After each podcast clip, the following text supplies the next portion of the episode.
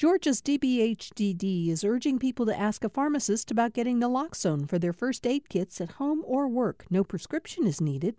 Naloxone can rapidly reverse an opioid overdose and restore breathing. Opioidresponse.info.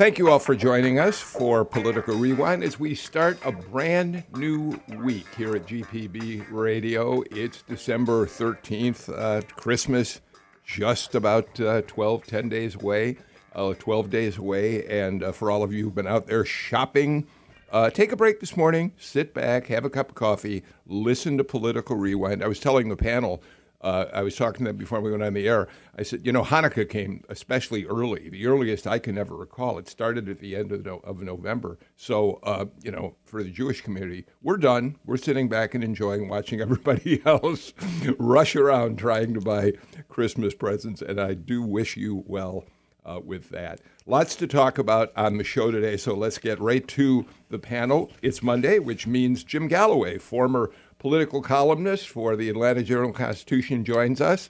Jim, how are you today? Uh, oh, I'm doing great. It's it's it's a, a wonderful morning out here in in Cobb County. Uh, blue skies, a little frost on the, on the ground. We're, we're doing fine. Uh, Jim, before we, uh, we're not going to have a lot to say about this, but uh, as long as I'm talking to you first, um, there's an interesting move now underway. Senator Raphael Warnock, and I think Jon Ossoff also signing on to this, want to rename the uh, VA hospital uh, in uh, Atlanta after your close friend, uh, Max Cleland, who, of course, w- was once the head of Veterans Administration. Um, it's going to be interesting to see if that uh, gets the support that Ossoff and Warnock hope it does. And I, and I think it will. I, you've already got uh, several Georgia Republicans uh, indicating that they're going to sign on to the effort. I don't. I don't think that uh, uh, it, it, uh, Max was not a was, was not a part uh, uh, other than that 2002 defeat. He, he, was really not a part of the the the the the, the great polarization of American politics. So I think I think he'll he will he'll he'll be a chance for people to kind of re, uh, offer a thought about how we used to be. Yeah, we'll watch that uh, very closely. And oh, and, if I if I could, I, if if I could. Sure uh, uh, um, uh, Max died last last month. There was only a private service. Uh, a, a, a, a public service has now been scheduled for January 14th uh, at uh, at the at, at, a, a, United Methodist Church in in in Midtown, I think, in in, in Buckhead. All right, good. We'll keep yeah, we'll keep on top of that and uh, let our listeners know about it as we get closer. Thanks for sharing that. Um, we're also joined today by uh, Andra Gillespie, professor of political science and director of the James Weldon Johnson Institute for the Study of Race and Difference at Emory University. Andra, is the semester over? Papers graded? Uh, you know, everything done, and you're now set for the holiday? Not quite always the story Ugh. of my the end of my semester. So I'm not quite done yet, but I should be done a week from now for sure. Okay, well, we wish you well with that. Margaret Coker is here. She's the editor in chief of The Current, the uh, nonprofit digital uh, newspaper, which uh, she publishes down on the coast in Savannah. Um, Margaret, uh, I always want to tell people that they can read uh, the current at uh, thecurrentga.org. And they really should because you really do keep track of what's happening along the Georgia coast as well as the rest of the state, Margaret. Yep, we are reviving public service journalism in, in our corner of our beloved state from St. Mary's, Brunswick, all the way up to Savannah. And we have some good news. Um, last week, we were named um, a, a finalist or uh, an awardee. There's a organization called Report for America who is helping subsidize the cost of local journalists coming to work in local newsrooms. And the Current has been named one of the newest newsrooms. So um, early next year, we're, we will be expanding our staff and hiring another full-time reporter to cover public safety and criminal justice issues to keep um, to keep up accountability stories uh, among police departments and the courts in coastal Georgia. Well, congratulations, uh, Margaret. That's wonderful to hear. Um, all right, let's start. You know, uh, Jim, it's been a week now since David Perdue uh, announced that he was going to run against Brian Kemp for the Republican nomination for uh, governor. And, and the week has been marked, I think it's safe to say, by Perdue, who has said he wants to run a campaign based on the future and his ideas for where Georgia should go, has in fact devoted at least the entire first week of his campaign to uh, uh, relitigating the 2020 election and uh, furthering Donald Trump's claims about fraud in the Georgia election, a fraud that gave Joe Biden a victory here. And uh, to underline that, on Friday, he filed a lawsuit uh, asking the courts to allow him access to Fulton County absentee ballots to study them uh, for signs of the fraud that he claims uh, was uh, committed. Jim, that's that's that's been litigated at least several times already. Right, and we've had the audits, we've had the recounts. Uh, uh, Perdue is alleging some, uh, and I use uh, heavy use of air quotes here, obviously counterfeited uh, uh, ballots, absentee ballots. But really, there's the only the, the, the, key difference in the, in in this lawsuit vis-a-vis the other ones that judges have all thrown out is the fact that David Perdue is the the the is is the litigant there, and he's. I think they're hoping that he he will have standing. Uh, uh, uh, that's one reason that the judges threw out the other cases uh, because they could the, the the the people filing the suits couldn't show uh, obvious and immediate harm. You know, it, it's.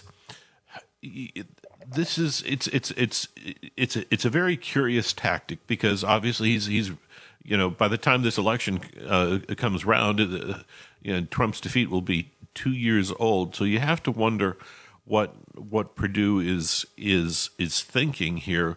And you know, long term, Bill, it's it's it occurs to me that okay, I, I still think a, a uh, running against a, an incumbent in your own party is is is not a, a uh, it's it's it's not a surefire tactic here.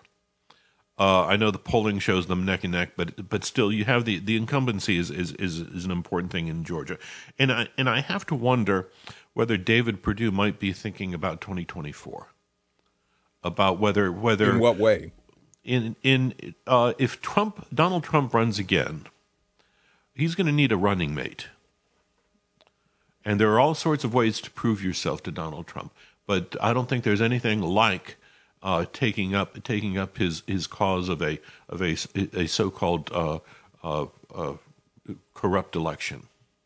Uh, well, there's an interesting scenario. Unfortunately, for the time being, Brian Kemp has to take him very seriously in 2022. But it's interesting uh, that you think there's might be some point that Perdue is trying to make with Trump that he would be a good running mate in a, another uh, two years after next year's election. But Andra, I want to there. It, it and please correct me if I'm wrong. It strikes me that typically um, we expect a candidate for office to have a message, to be running on a on, on a set of ideas about how she or he wants to see uh, the, the, the state, the county, the congressional district uh, uh, unfold in, in, during that person's term tenure in office. On, on, Friday, I played the famous clip of Edward Kennedy being asked why he wanted to run for president, and he couldn't answer the question. And, and in fact, there are many people who think that was the death of his campaign right there. He didn't have a rationale for why he should be president. And so I ask you that in this context today if David Perdue keeps relitigating 2020, is that going to be a message that can move him forward in this race? Well, okay, so in the primary, his raison d'etre is that Donald Trump likes him and doesn't like the other guy. Um, and I think what he is banking on, especially with this rightward run, and I just find it very ironic because in 2014, when he was running for the Senate, he wasn't the rightward candidate. Um, you know, I would argue that Jack Kingston was the more conservative leaning candidate in 2014 when we get to the Senate runoff there. But he's moved to his right because that is where the base of the party has gone. And what he is hoping is that by challenging Kemp on the right flank, knowing that Kemp is despised by the pure Trumpers within the party, that that's going to be enough to put together a majority coalition of uh, of voters to help him win the primary. I think the big challenge is is that in a general election, this race is ultimately going to come down to turnout. Are Republicans or Democrats going to be the ones to get to get the most people to turn out to vote? But in particular, is he going to have to go so right that it doesn't look credible? Now he's been a loyal kind of Trump soldier the whole time, but David Perdue doesn't quite sort of have sort of like the raw meat Republican kind of thing of, of, of some other uh, figures in the state. And so it's just a question of how credible that would be and whether or not that could potentially turn off the very small sliver of persuadable voters that could be the difference between winning and losing a general election here. Margaret? Yeah, I'm. Um, here in coastal Georgia, of course, um, while he was senator, David Perdue um, had his home address here in Sea Island, right? Home of Georgia's billionaires and mega millionaires. And throughout um, the last campaign in uh, last year in 2020, a lot of people who were his neighbors, legitimately his neighbors and people who live in coastal Georgia, were scratching their heads about the way that he was running that campaign.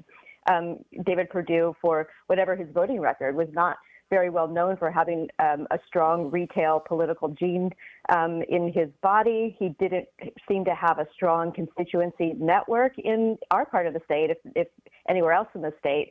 He seemed to be more comfortable um, here also in coastal Georgia. Of course, we're a home of Gulfstream, so corporate jet owners might see him in the VIP terminals, and you might see him at at uh, golf courses or at corporate functions. But to really get the Republican base energized, he's going to have to do more than put on a jean jacket. He's really going to have to figure out how to talk to those people.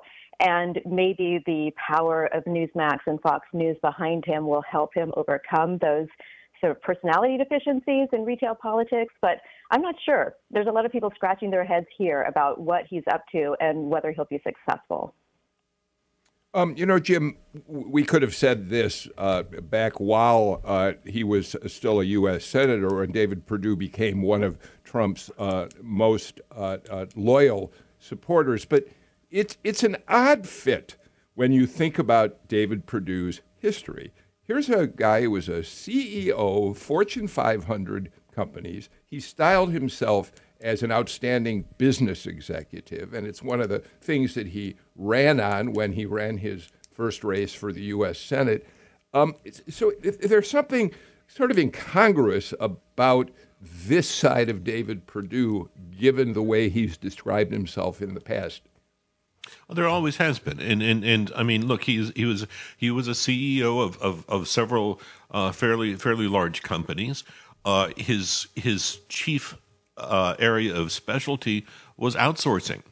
Uh, was finding finding uh, factories in, in foreign countries, including China, that could manufacture uh, uh, uh, shoes, clothes, all sorts of things, and and and he was and and he is now in a in a party that is that has has identified white working class voters as its base and so that's so that's that, that's that's going to continue to be a problem for him. I mean, I think uh, in the, in that sense, I think uh, uh, Governor Kemp has a better uh, as a as a as a kind of a building building contractor has his own has is is a better touchstone for for for working class voters. But of course, Donald Trump changes that.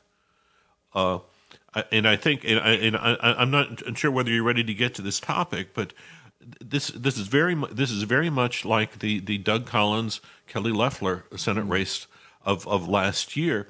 The difference is uh, Brian uh, Brian Kemp is an incumbent governor, and it's going to have this terrific impact on what comes out of the legislature uh, starting the first Monday in January.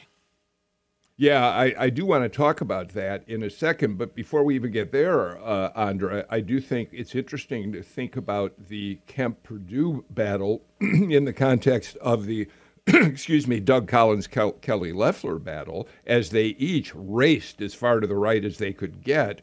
uh, to uh, uh, to to win the nomination. And we know that in the long run, that weakened uh, the eventual nominee, Kelly Loeffler, as she tried to win uh, a, a, runoff election uh, against Raphael Warnock.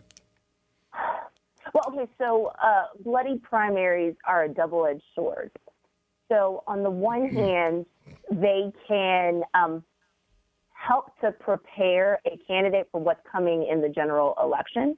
Um, if you have, you know, been able to survive a tough primary, you've, you've worked some muscles that somebody who coasted through didn't have to exercise. Um, on the other hand, it depletes resources and it helps to create a narrative that might be hard to overcome in the general election. And so that's always the fear and, and, and the problem going into this. Um, you know, I think added to this one is the wild card that if Brian Kemp wins, there may be a chance that Donald Trump, in a purely unstrategic, undisciplined move, says something insane and tells Republicans to not vote in an election out of spite for people. So I think that all of those factors are at play there. I think in general, for the types of regular voters who were voting before Donald Trump became a political actor, uh, if you're a Republican, you're probably going to vote for either David Perdue or Brian Kemp, right? Because your your partisanship is, is, is hardened at this point, and you're probably not going to consider Stacey Abrams, and you may want to consider the bigger picture. But I think the issue is is that this is going to be a close election, and so the idea that a Republican candidate could afford to like lose votes that he should get um, is something that can't be chanced um, at, at, at this particular point. I think if we look at the um, go back to last year and we look at Doug Collins and Kelly Loeffler, I think you know they were partially hampered by low turnout and not being able to get a handle on the GOTV.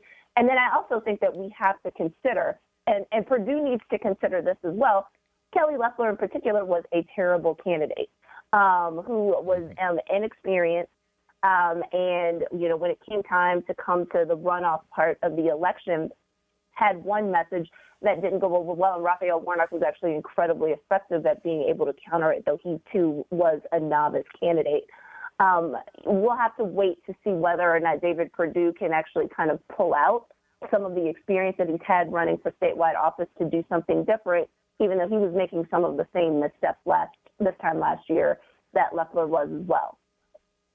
So, uh, Margaret, uh, uh, Andra said, who knows what Trump could do if uh, David Perdue loses the GOP nomination, but it's not fantasy she's talking about. He, Donald Trump is already at a rally uh, told Republican voters that maybe it'd be they'd be better off with Stacey Abrams as governor uh, than Brian Kemp. So there's no question that he has it within him to undermine Kemp's candidacy uh, in a general election and perhaps keep Republicans from turning out to the polls the way that people didn't turn out to vote for the Republican Senate candidates. Yeah, this is it, it is it is the most crazy, wacky situation in Georgia right now, where the former president has uh, our state as a mosquito bite that just won't go away. He keeps scratching at it and scratching at it, and hopefully it's not going to be the good citizens of Georgia that end up bloody because of it. You know, it's not um, national national media were making a big deal about the Georgia governor's race last month and uh, and trying to make comparisons about what Georgia's governor's race will be like as well. Trump is here. Trump is going to be here. Trump is going to insert his um, his his uh, his penchant for for putting his foot in his mouth over and over again during this campaign season um, for the next year. And I, I don't know what that means. I don't know if that is going to be good or not good. But we're not going to be able to dismiss him and ignore him um, until next November. Jim, before we get off this uh, subject completely and do turn to what you had suggested, what, what does this mean for the legislative session and what kind of issues may be coming forward? And we'll, we'll do that in a couple minutes. But what does this battle mean for other races on uh, the Republican uh, ticket, in, on the Republican side of the ballot for the primary? So by that I mean, um, right now, Herschel Walker has gotten almost no attention because it's all focused on David Perdue and uh, Brian Kemp. And so the reporters who might otherwise be spending a lot of time trying to pin Walker down, what does he stand for, uh, and that sort of thing, Uh, instead, the focus has mostly been on Kemp and Perdue. Now, that'll change when, when a general election comes along, but it certainly strikes me it hurts the uh, Republicans who are running against Herschel Walker and trying to get some oxygen in the middle of this Kemp Perdue fight. It hurts them. It hurts uh, uh, people like uh, Gary Black, who's running for uh, egg, egg commissioner. Uh, uh, uh, I'm sorry, not Senate. not egg, it's, it's for the for the Senate. it it hurts Brad Raffensperger. I think what you're going to see is is the creation. I'm sure Trump or Trump and Perdue want to see kind of a Trump Perdue ticket form in Georgia. And of course, you do have. I, I know Herschel Walker has has tried not to not to uh, uh, not to choose a side. Uh, I, uh, I think Chris Carr has endorsed Kemp, uh, but I, I don't think there uh, there's no new there's there's not going to be any room for neutrality in in a GOP primary come April. I think come April and May. I think these candidates are going to be forced to back either either Brian Kemp or David Perdue, and that's that's going to give a kind of a singular dynamic, I think, to the contest. Well, I want to before we have to get to a break, Margaret. I'm thinking about uh, your part of the state down there. Buddy Carter, who's also been a an adamant Trump uh, supporter, is one of those people who has, to the best of my knowledge, has not weighed in on, on supporting either Kemp or Perdue. But at a certain point, is he going to have to say something? Yeah, I think he'll wait till the very last minute to say something because Buddy Carter is never the man who runs into um, the house burning down first. But you know, to um, to add on to Jim's point, you know, if if we are turning out um, by by the summer and next fall, we have a de facto Trump ticket um, for the state of Georgia. I think we're all going to have to look at um, what happened in 2020 in terms of another demographic, and that would be Republican women. There were women all over the state of Georgia who are very proud Republicans who decided they just couldn't vote Trump anymore. And the reasons were multitude and various but that's not a surefire way also to get to get a ticket elected right now. Um, women in Georgia um, don't necessarily follow party line, and women in Georgia have have um, some real real deep, um, well exercised critical thinking skills. So uh, I don't see a clear path forward with the Trump ticket here next fall. Oh, Andra, so finally, uh, give us your thoughts on this notion that the Trump Kemp race uh, sort of blots out the sun for many other candidates on the ballot coming up? Um, you know, it certainly takes opportunities for earned media away, but then again, um, some of those candidates were going to have uh, a lot of headwinds in coming at them in terms of this. So I think it was already difficult once Herschel Walker got into the race for the other candidates mm-hmm. to get a lot of airtime. So yeah, this doesn't help that situation, but I don't necessarily think that if it turns out that Walker wins, that we're going to point to David Perdue as being the death knell of you know Gary Black's campaign or Kelvin King's campaign. Their their campaigns were challenged from the start.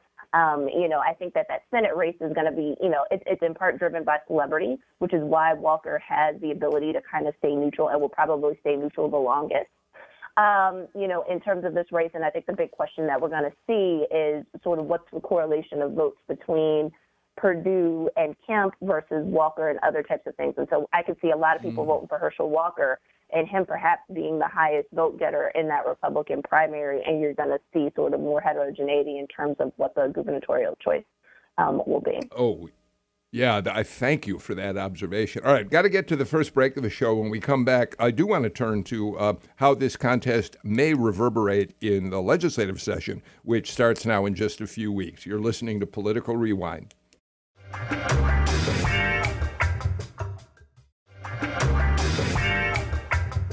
The Current's, Margaret Coker, Emory University's Dr. Andra Gillespie, and Jim Galloway, former AJC political columnist, uh, join us uh, today.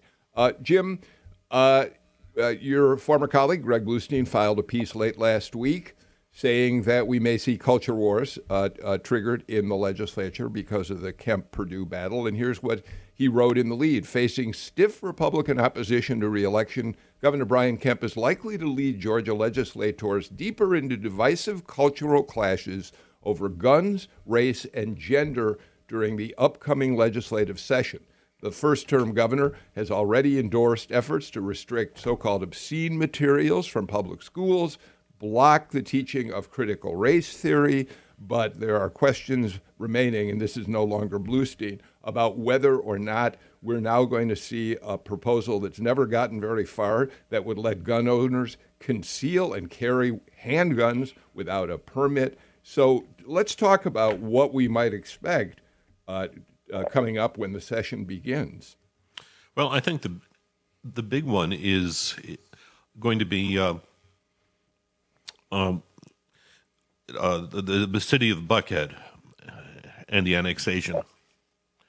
Um, hey, uh, uh, Bill, if if I could, I'm I'm having Yeah. some audio problem.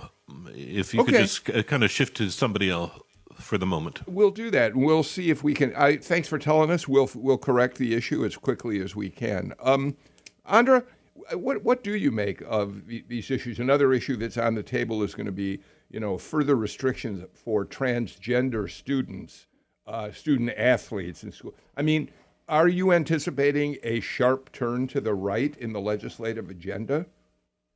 Well, I mean, I think to put this into context with our last segment, um, there's going to be pressure on Governor Kemp to support and to push through legislation that's going to help shore up his right flank.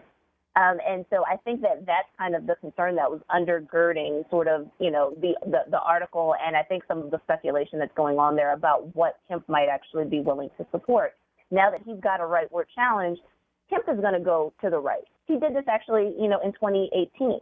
Um, like I don't think we would have had anything about putting, uh, you know, undocumented fo- uh, undocumented folks in his truck if Michael Williams hadn't been there with the deportation bus.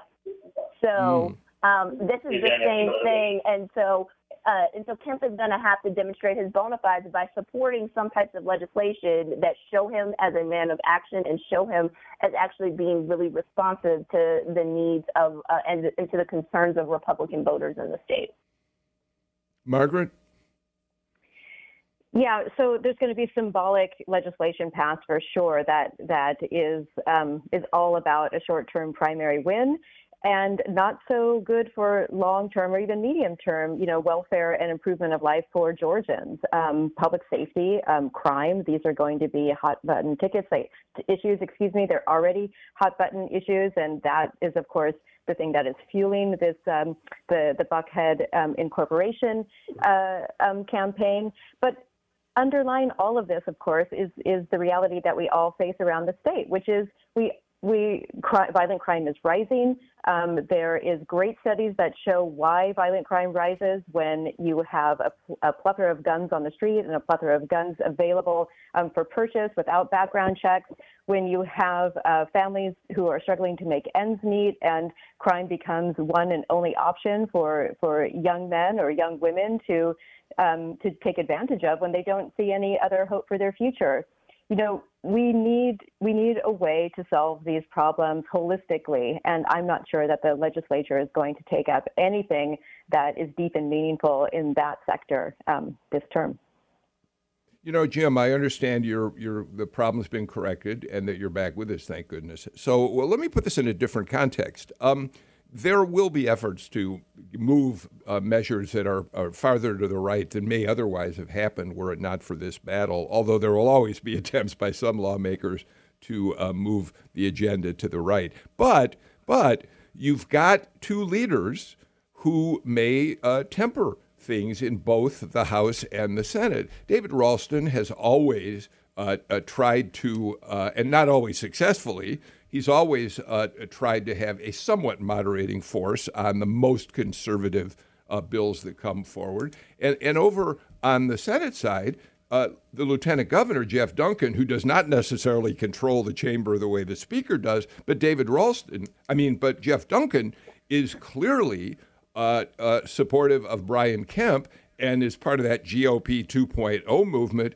which uh, repudiates what uh, Trump stands for in terms of fraud in the election. So there are influences that could uh, have a big impact on the legislation that comes forward.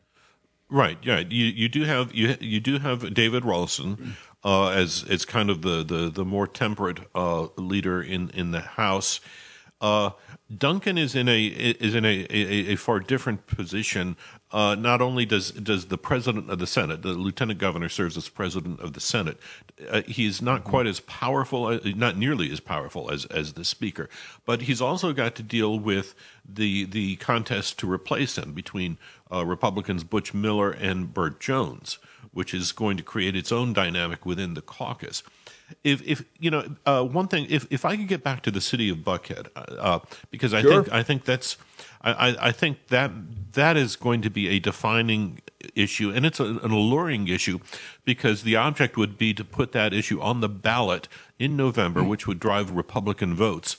Uh, in, in in that particular area, which would be awfully tempting here uh, for, for for Republicans. But you're talking about destruction of one of the the of of of Georgia's kind of best known brand name here, Atlanta, the city of Atlanta, and you've got a huge community uh, business uh, uh, movement rising up in opposition to to to to to this idea here, and so not only could you have you, you you've you've got a, a, a the the Perdue Kemp split to worry about, but Republicans also have to worry about uh, uh, business drifting away from their party. Uh, as a, I mean, we've already we've already seen the fights between Delta and Coke over over over some social issues. This would be a this would be a, just a this is this is foundational. The city of Atlanta is a foundational issue, I think, for, for, for businesses in the area. Yeah, and Margaret, what's what's odd about the whole Buckhead City movement, it is being led by an outsider, um, Bill White, who came here from New York a few years ago and took the reins of this cityhood uh, movement and has been very outspoken. And and frankly, you know, he's done a pretty good job of messaging, whether you like what he's talking about or not. He's been an aggressive uh, proponent of the, the city of Buckhead. And then you've got a, a, a, measure that is being supported by only Republicans who are not who are outside of, uh, Buckhead. Uh, so it's an odd movement. You don't have, at least in the public official side, any people from Buckhead involved in this, and the leader of the movement's a relative newcomer to the area. Yes, it, it, um, it makes your head spin, right? Because uh, for so many issues, the Republican Party of Georgia cites home rule and the, the, the absolute sacrosanct uh, uh, um, um, uh, symbolism of home rule. And so this is, this is an outsider, carpetbagger, um, who is trying to make um, a lot of political mileage. There, there are obviously underlying issues that that speak to people's hearts and minds because it is it's a movement that's gaining traction. But at the end of the day, it, it is there's something bigger going on here. And um, again, it's it's pretty extraordinary that in my lifetime we've seen um, we've seen the rise of, of large Fortune 500 businesses come into politics on such deep and meaningful levels when it comes to social issues.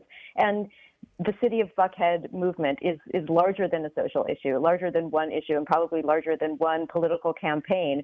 And it'll be really interesting to see the role that, that Atlanta businesses do play in either stopping this in its tracks or at least slowing it down and trying to bring some pragmatism back into um, back into meaningful debate that will have consequences for years to come, as Jim was saying. Andra? Um, you know, I can't say that we're surprised uh, by sort of the Buckhead, uh, you know, proposed secession. Um, you know, I get that sort of the outsiders kind of coming in. People have talked about sort of outsiders in other contexts, not necessarily as part of the county, um, as part of the county delegation, but whether or not you'd have to go to somebody who might be sort of in another district. And please, Jim, correct me if I'm wrong about that. I mean, I think the thing that's probably most notable about this one is, you know, Bill White ties to Trump and the fact that he's a, a, a an Atlanta, a recent Atlanta transplant. Um, and so the idea that somebody could be in town for a couple of years and then completely, you know, up in the politics um, in a city that he may not understand all that well yet, I think is the thing that's notable. But perhaps he wouldn't be doing that if we hadn't seen all of these cityhood initiatives happen you know, in you know in Metro Atlanta in the last 15 years, and so you know it's riding a a, a momentum um, that's been going on for a long period of time. Um, and so, in that respect, I don't think that we should be uh, surprised by it. I also don't think that we shouldn't be surprised that you know she's also riding sort of the waves of, of, of language that has racial subtext to it in order to be able to kind of push this idea and to be able to get some traction among people. All right, um, let's do this. Let's get our final break of the show out of the way uh, a little bit early because uh, there are a couple issues I really want to take up when we uh, come back, um, including what I find to be a very peculiar uh, discussion going on in Smyrna right now about whether to preserve a restaurant that back uh, up until the mid 90s was a tribute essentially to the antebellum South and the slave culture of uh, the South uh, before the Civil War and moving forward. We'll do all that and more when we come back.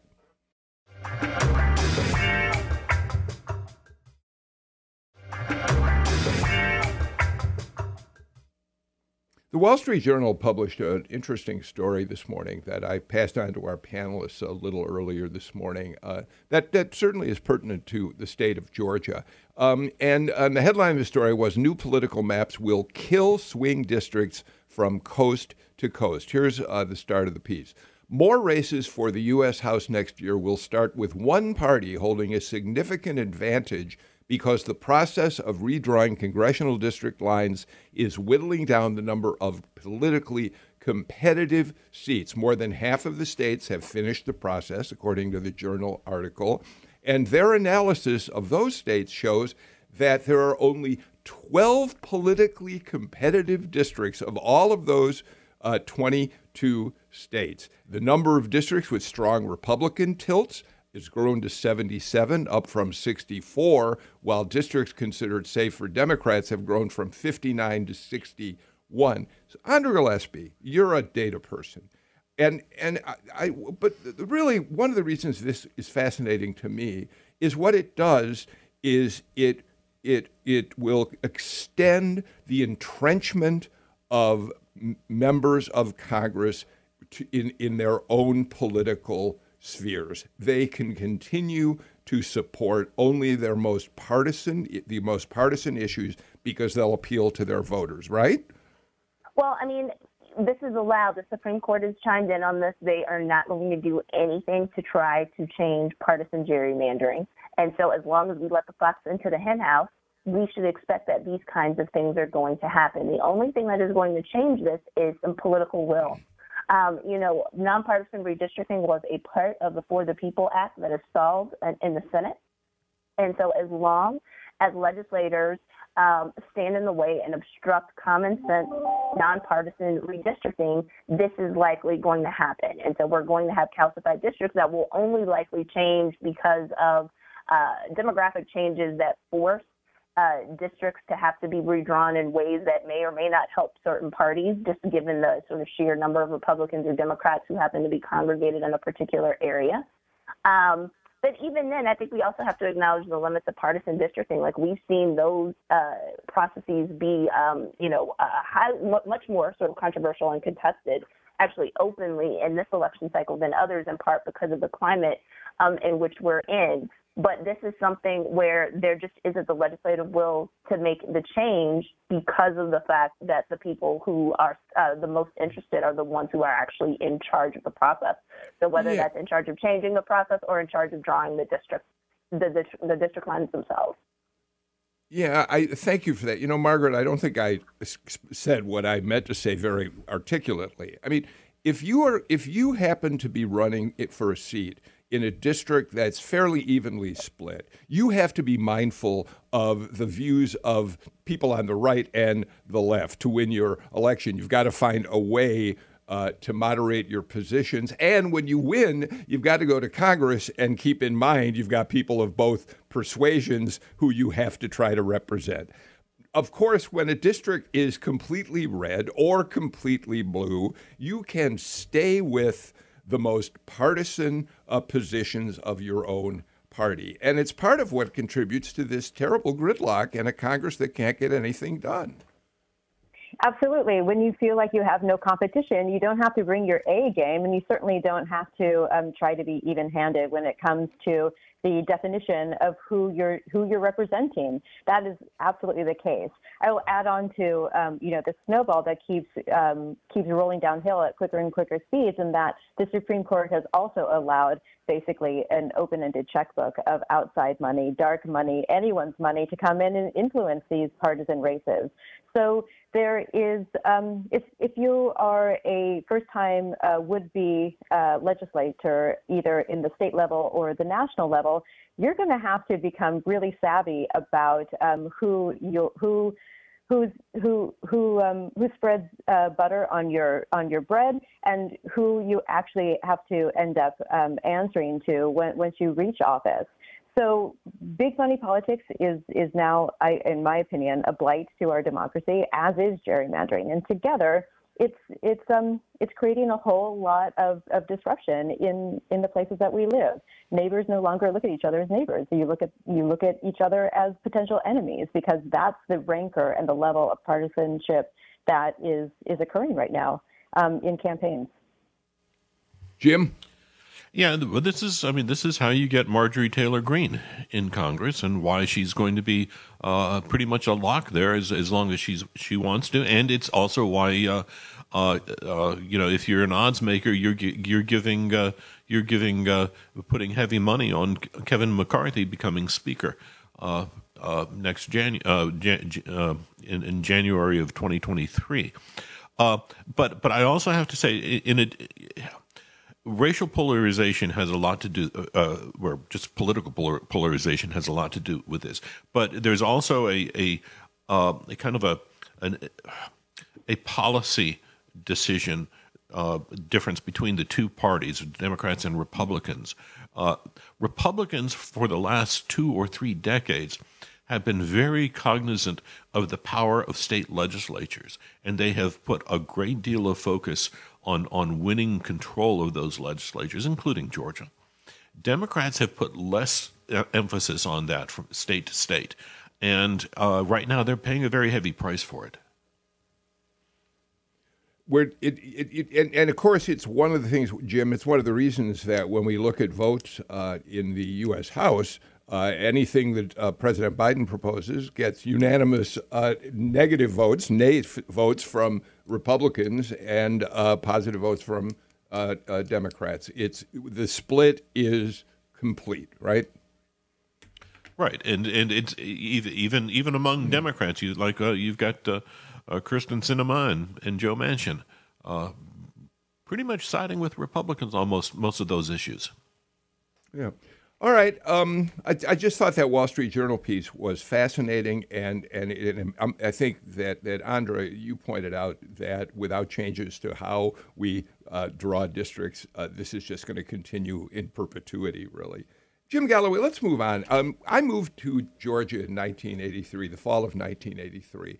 And when I got here, a number of people told me the various things that I really needed to do to uh, get a feel for my new city of Atlanta. And one of the things I was told was how wonderful it would be for me to go to Aunt Fanny's Cabin, a restaurant in Smyrna that had been around for a very long time. It was uh, uh, fashioned as a former slave quarters, and Aunt Fanny was allegedly a slave who had worked on an alleged plantation that had once existed in Smyrna.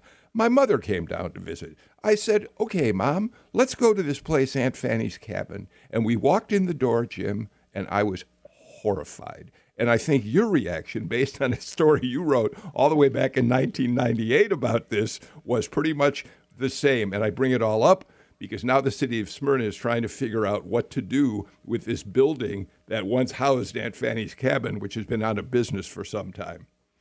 They were trying to still trying to figure that out in 1998, and they still don't have yeah. an answer. And there's probably not a not a not not a not an answer. Uh, they're, they're still trying to find a reason to preserve it, uh, and uh, people are legitimately asking whether it should be preserved at all. It's look, it was it, it, it was a it was one of the one of the the more successful marketing issues in uh, in uh, in in Georgia. Uh, uh, Aunt Fanny's Cabin started in 1941. The date is important because when did Gone with the the movie Gone with the Wind come out? It came out in 1939. It was riding on, it was riding on that. Uh, you had uh, I went there once. My father-in-law took us took us there. Uh, you had young young young black boys uh, who would wear yokes. Uh, uh, plywood plywood menus uh, with the holes cut cut out in the middle, and they would put their heads through them, and they would bring you show you the show you the menu here.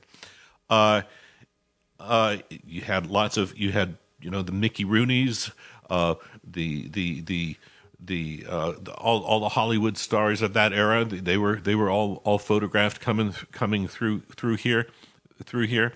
Uh, and it was close to it, it, was also close to uh, to uh, uh, what is now Dobbins, uh, was the Bell Bomber factory back in the day, and and so there was a lot of high profile traffic through there. But it's it's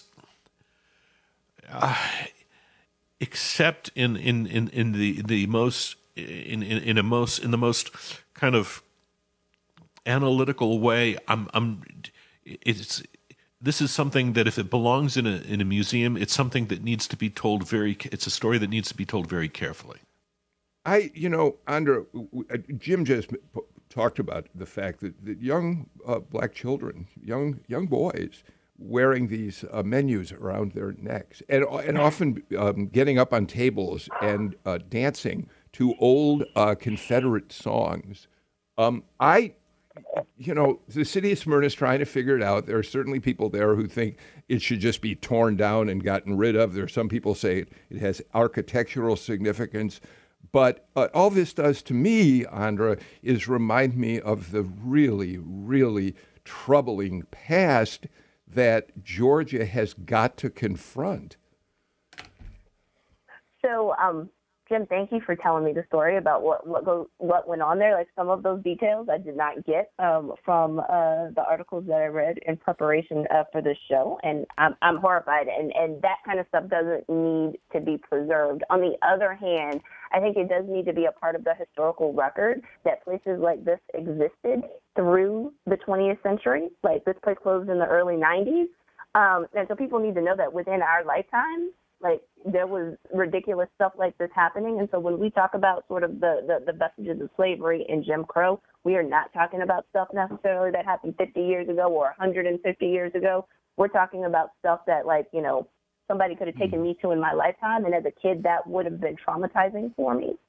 Um, and that would have been something my parents would have had to have a conversation with me about to say that you are not that person and this is wrong and, and, and that we need to kind of um, take care of that. So I think people sometimes need to be confronted with the ugly past, but I think pictures and you know maybe some artifacts from the place would probably be enough to allow that to, to, to be preserved. The architectural argument isn't about what took place at this particular restaurant, but that this was an old sharecropper's cabin and that there are very few of those that are left. Um, and so, if, if, the goal is to try to preserve a sharecropper's cabin so that we see how poor people lived, how mostly black people lived in these in, in, in these kinds of um, in, environments, then I think the question is, well, where's the best place for it?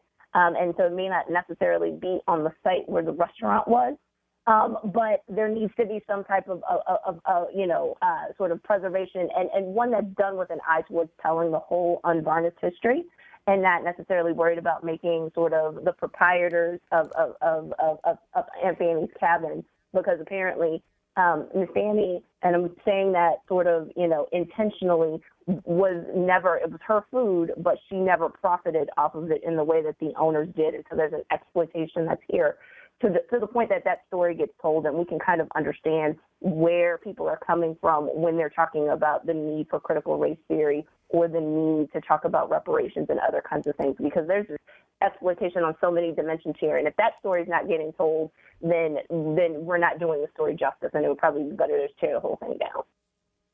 Margaret.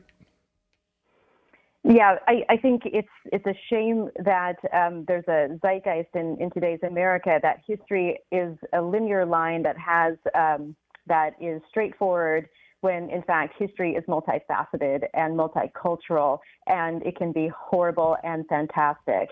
And uh, to, to preserve as a piece of amber um, that moment of American history where, um, where caricatures and exploitation were, were, um, were seen as entertainment for some people is, is something that I think is is definitely old fashioned. I would consider people to um, take a deeper look at, at Georgia's history.